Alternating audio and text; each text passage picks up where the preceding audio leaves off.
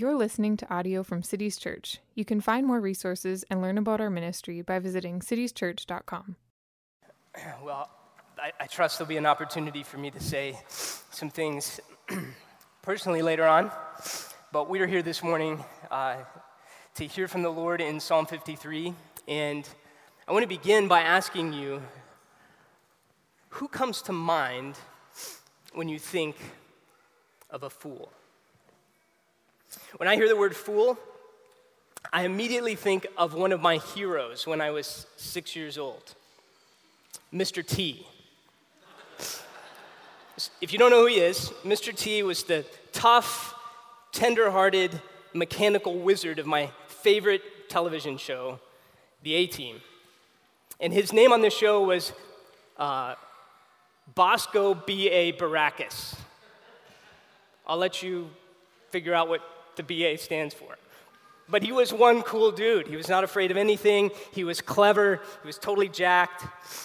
And when the A team had to outsmart some unreasonable bad guy, Mr. T would come up with some ingenious solution and say, I pity the fool. And believe me, you did not want to be that fool. And can I say that two weeks ago, on Twitter, Mr. T tweeted the following I pity the fool. The fool says in his heart, There is no God. Mr. T gets it. He's still my hero. I begin a little lightheartedly because this is a difficult psalm. It's humbling, it's searching, it's sobering. And as much as we might want to think that Psalm 53 is speaking of someone else, as we will see, its message is universal. David is speaking to all people, and perhaps especially to those who claim that God exists, though live as though he doesn't. And so, like Mr. T, we ought to pity the fool, especially when that fool is us. And Psalm 53 is here to tell us something difficult now so that we don't have to hear it on the day of judgment.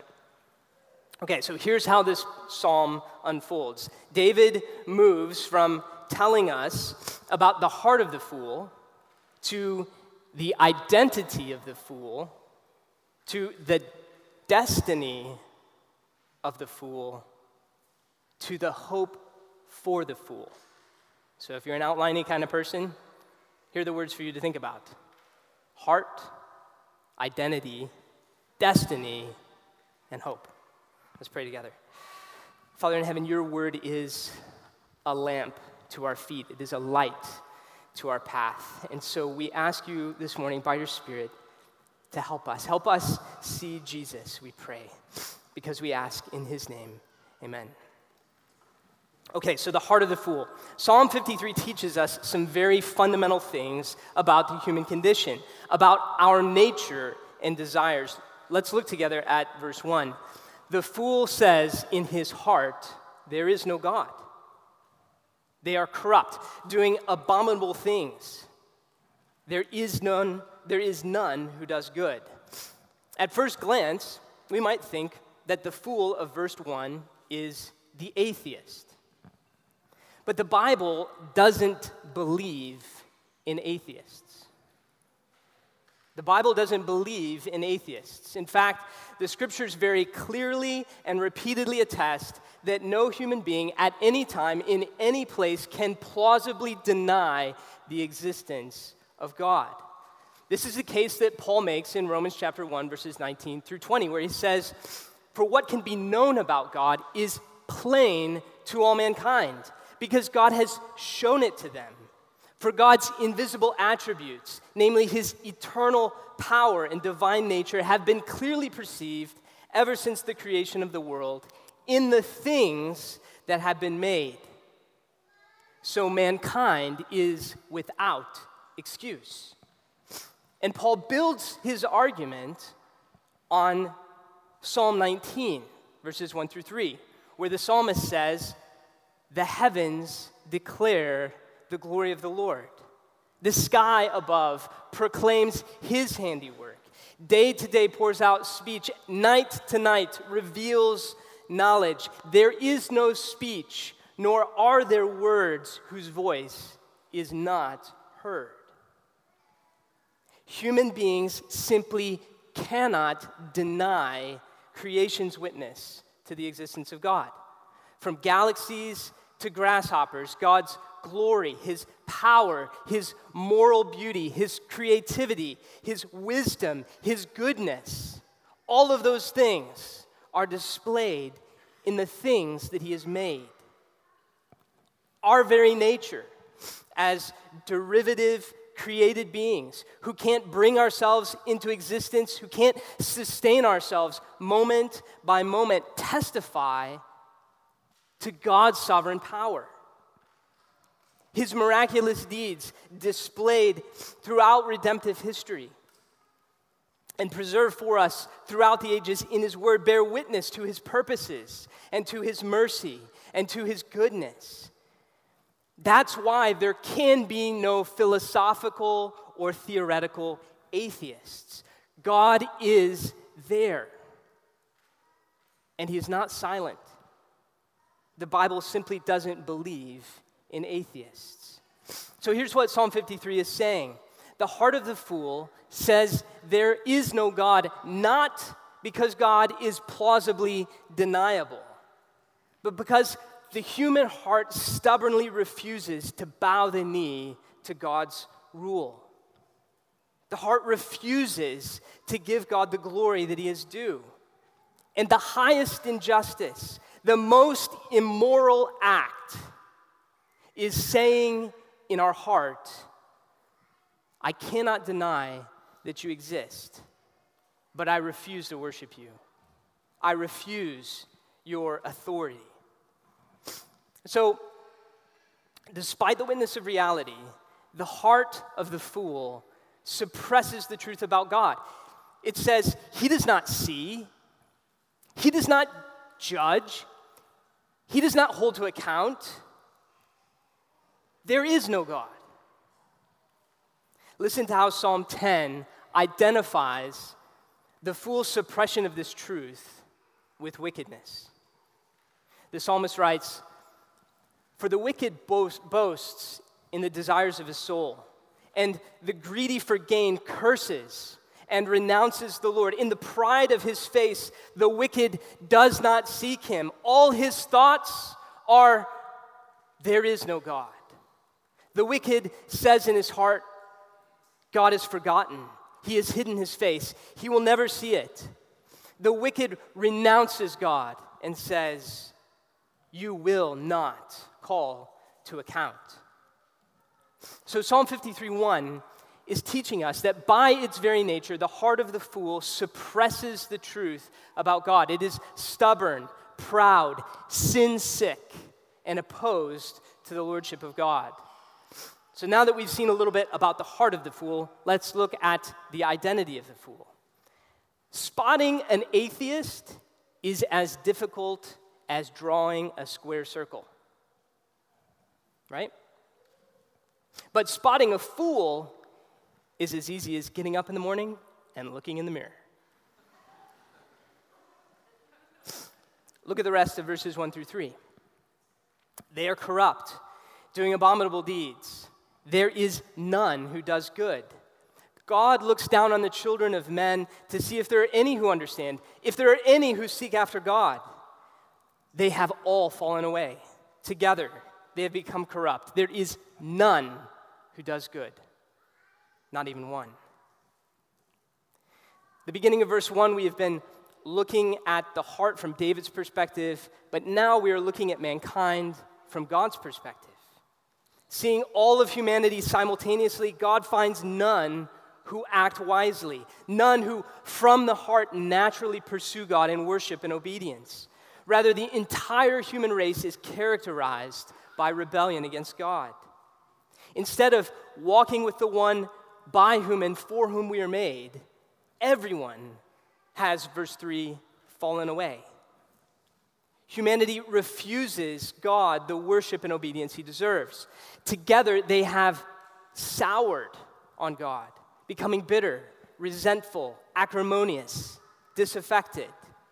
Rather than acting wisely and choosing good, all their actions have turned inward. They have become self seeking rather than God seeking. They have become morally corrupt. And the concluding words of verse 3 capture this scene comprehensively.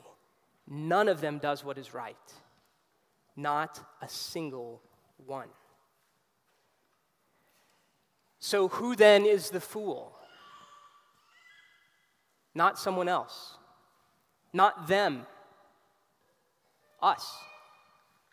Apart from a miracle of God's grace, to be human is to be a fool. Now, you might say, hold on a second, Pastor Ryan, you're going too far. How can we be lumped in with those woke liberal progressives? Those raging anti theists, those enemies who persecute the church of Christ? But Psalm 53 actually gives us this answer where it's placed actually gives us this answer. Track with me for a second. You may remember that Psalm 53 is almost a word for word repetition of Psalm 14. And the fact that the Psalter repeats Psalm 14 between Psalm 52 and Psalm 54, that, that could seem accidental, but it's intentional. And it reminds the people of God why we are not exempted from the League of Fools. As we've seen over the last two Sundays, in Psalm, 50, in Psalm 51 and Psalm 52, several of the Psalms in this second book of the Psalter reflect on particular moments in David's life. And those who arranged the Psalms repeated Psalm 14 as Psalm 53 to point back at the actions of Doeg the Edomite and King Saul, which occasioned David's lament in Psalm 52. You can go back and listen to Jordan's excellent message last week uh, to hear more. But what's important for the moment is to remember that in Psalm 52, David is lamenting Saul's wicked slaughter of the inhabitants of Nob. Obviously, King Saul wasn't a woke liberal progressive, right? Or a raging anti theist. He was Israel's king. And as king, he was especially responsible to cultivate his personal relationship with the God of Israel. In fact, in Deuteronomy 17, God says, And when the king sits on the throne, he shall write for himself in a book a copy of this law, approved by the Levitical priests, and it shall be with him, and he shall read in it all the days of his life, that he may learn to fear the Lord his God by keeping all the words of his law and these statutes and doing them, that his heart may not be lifted up among his brothers, that he might turn, not turn aside to the left hand or to the right hand from God's commandment, so that he may continue long in the kingdom, he and his children in Israel. So, while nature and conscience would have been sufficient as a witness, Saul had God's very word. He knew precisely what pleased God and what didn't. Saul did not deny God's existence, he defied God's kingship. He said in his heart, There is no God. And in his anger and his bitterness, he murdered 85 Levitical priests and their wives and children. He became the fool he committed an injustice so abominable, so repulsive, so despicable that it can only be described in Psalm 53 as abominable. So Psalm 53 stands here, here in this place, in the Psalter, as a, in part at least, as a witness against the high handed sin of God's people. God's people who foolishly say, he doesn't know. He doesn't care. He doesn't judge. He won't hold to account. So, what then is the identity of the fool? All rebellious, sinful humanity generally, and especially those who know the living God, who know the beauty of living according to his word, who and who in pain or anger or lust or greed deliberately choose to defy his lordship. Okay, now this next part is going to be a little bit more doctrinal. So you've got your coffee, just take another little sip, okay? And buckle in and track with me for a minute. What we've just seen in Psalm 53, 1 through 3, and in these other texts of Scripture is sometimes labeled by theologians as the doctrine of total depravity. Total depravity describes the complete moral inability of mankind to seek after God. And as beings created in God's image and for relationship with Him, we have the natural ability to see that God exists and that He alone is worthy of our worship and obedience. There is no physical limitation that prevents us from worshiping or obeying Him. But because our hearts are trapped in conscious, desperate rebellion, we are morally unable to seek Him. That's the judgment of Psalm 53. No one does good. No matter how irrational it may be to disbelieve in the God who is there, we cannot reason ourselves to believe. We need a miracle of grace. Here's why. I want you to do a little experiment. I want you to fold your arms right now, everybody sitting here, in the angry mama pose, all right? Here's the angry mama pose. All right, now, note while you got your arms folded, which arm is on the top of the other? All right, you got it? You looking at it? All right, here's what I want you to do try to flip it. Kind of feels a little awkward, doesn't it? Why do some people have their right hand above their left forearm and others the opposite? Intriguingly, it doesn't have anything to do with handedness. Scientists believe that our arm folding preference is an inherited trait. Why is the whole human race in bondage from birth, in rebellion against God?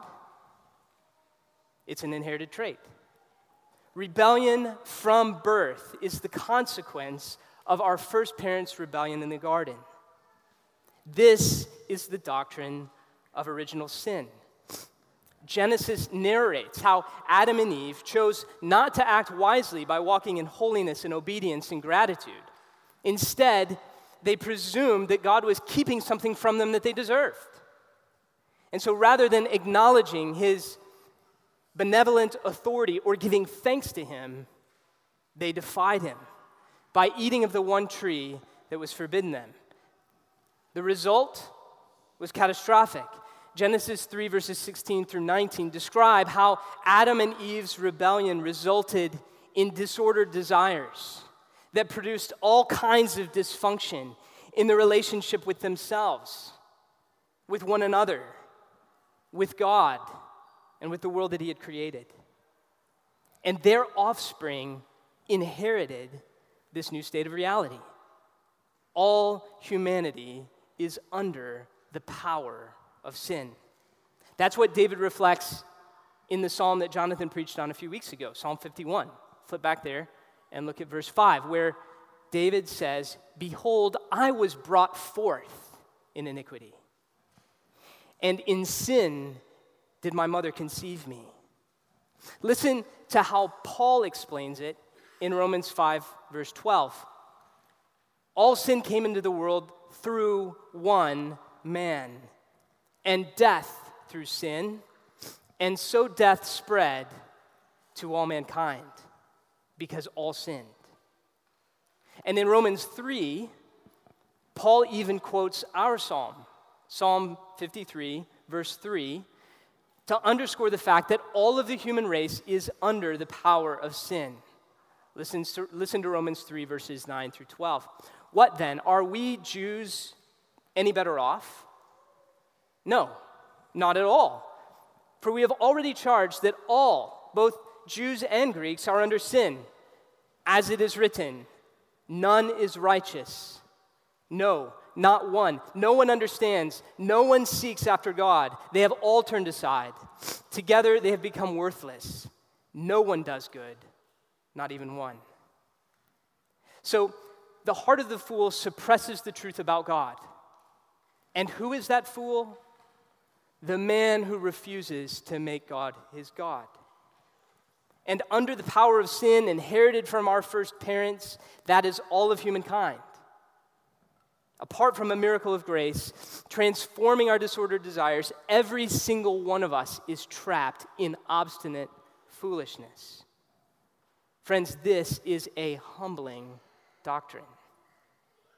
It's a doctrine against which our proud hearts want to rebel. But hopefully, we can see it is a doctrine that gives all the glory to God. Because all of the initiative is of God's grace. Okay, Whew. stretch break, doctrinal stuff. We're going to be past that for a moment. So now that we've seen the heart of the, the heart of the fool, the identity of the fool, let's consider the destiny of the fool. What is the destiny of the fool if his folly remains unaddressed? Where does folly ultimately lead? Consider for a moment that what makes foolishness folly is not merely that it is sin. What is foolish about foolishness is that it places an unwise bet. The fool wagers that God isn't really who he says he is, even though this is contrary to the witness of creation and conscience. The fool says he doesn't really see, he doesn't really care. But this is a wager that the fool cannot possibly win. The fool might wager that poison doesn't affect him, but that won't stop it from killing him if he drinks it. And David knows this. Look at, look at verse 4. David says, Have those who work evil no knowledge?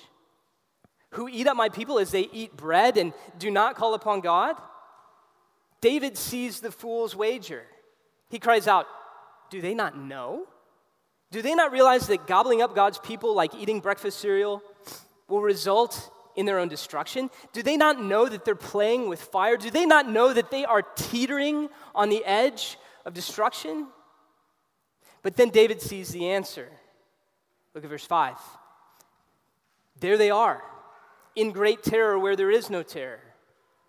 For God scatters the bones of him who encamps against you. You put them to shame, for God has rejected them.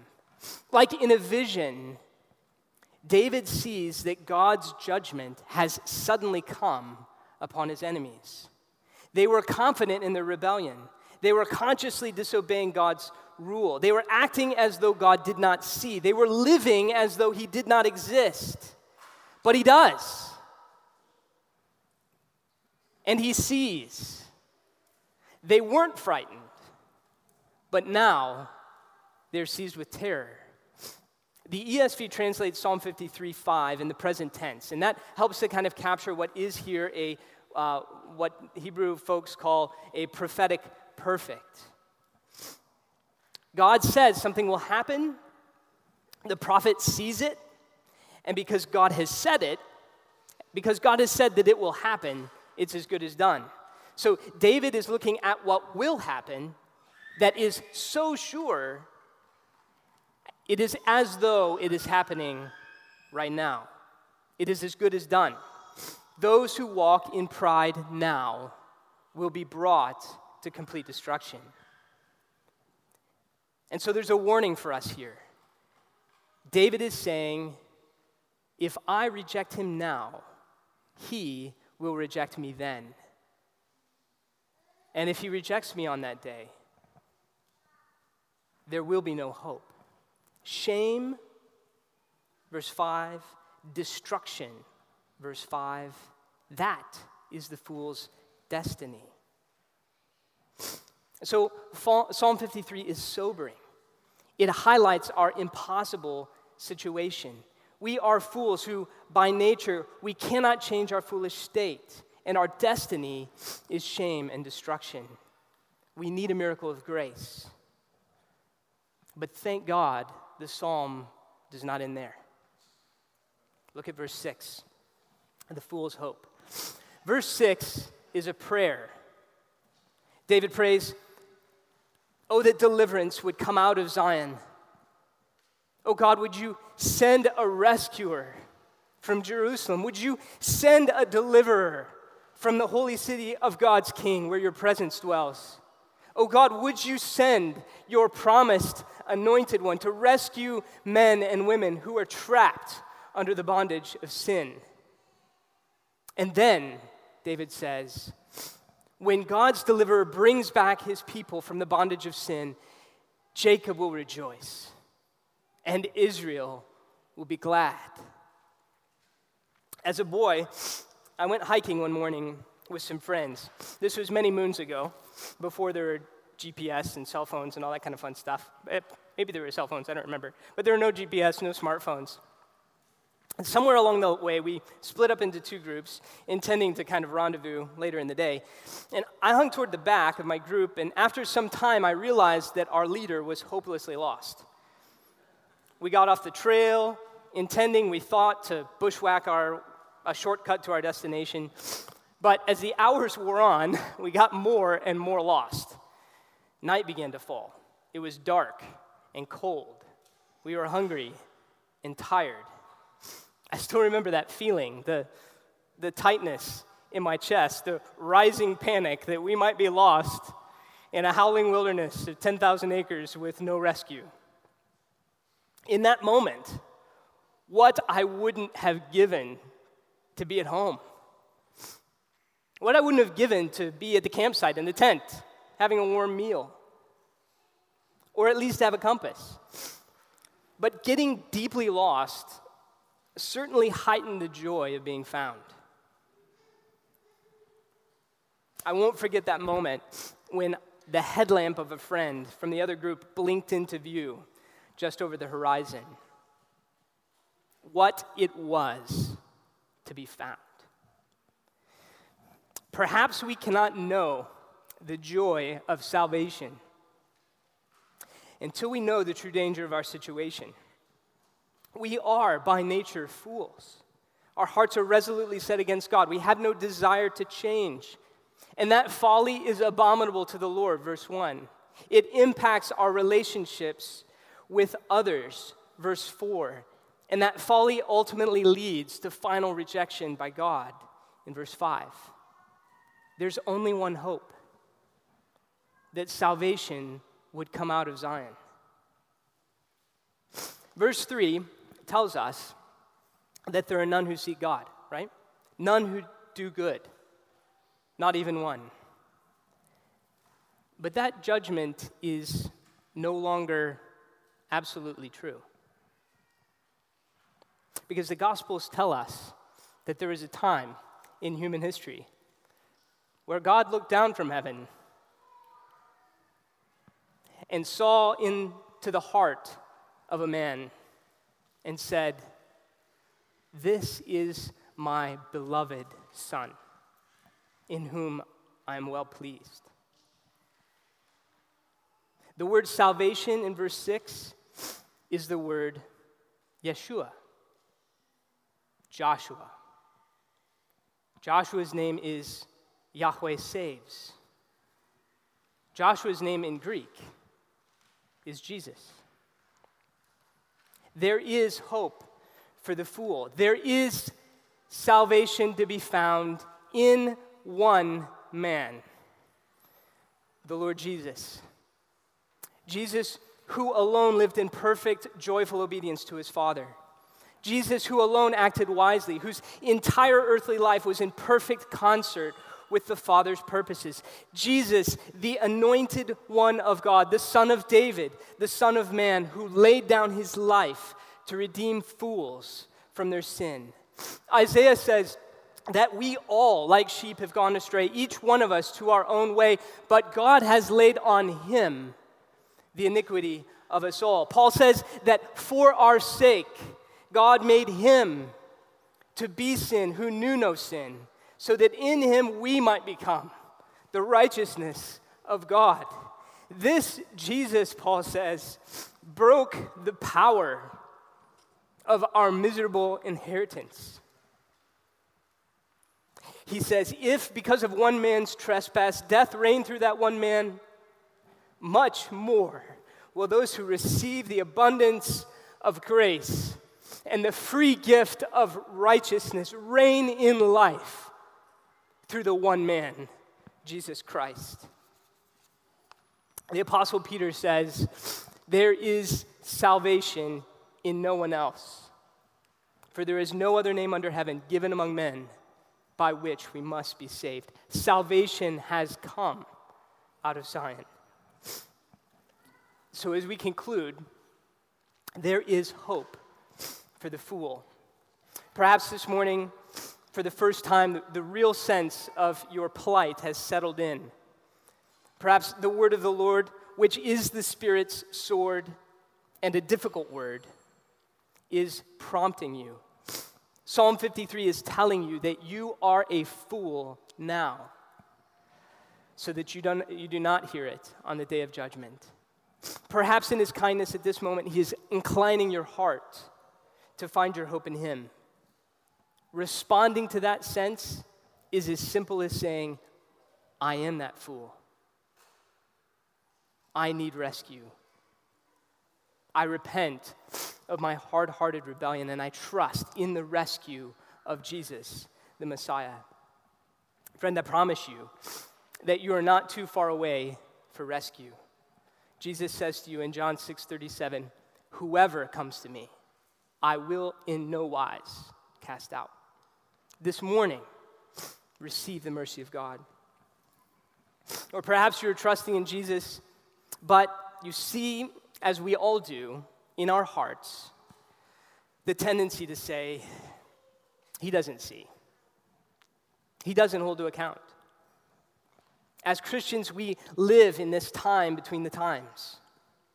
We are in Christ a new creation, and yet our foolish nature has not yet entirely been eradicated. Before grace, we were not able to not sin. But now in Christ, we are able to not sin. But we look forward to our Savior's final return when we will be with Him and no longer able to sin. And so, until that day, can we resolve together, God helping us, to live our utmost for His highest? Can we remember? Can we remember him who laid down his life to free us from our selfish, sinful ways? Can we remember him daily and walk in the newness of life? That's why we come to the table. We come to the table to remember that we're his. We come to, we come to the table to remember that He laid down His life for us, and we celebrate His death at the table until He comes. So, this table is open to all who put their trust in the Lord Jesus. The pastors will come, we'll distribute the elements, we'll begin with the bread. Friends, as Jesus, as John tells us uh, about Jesus, um, what does he tell us? His body is true bread. Let us serve you.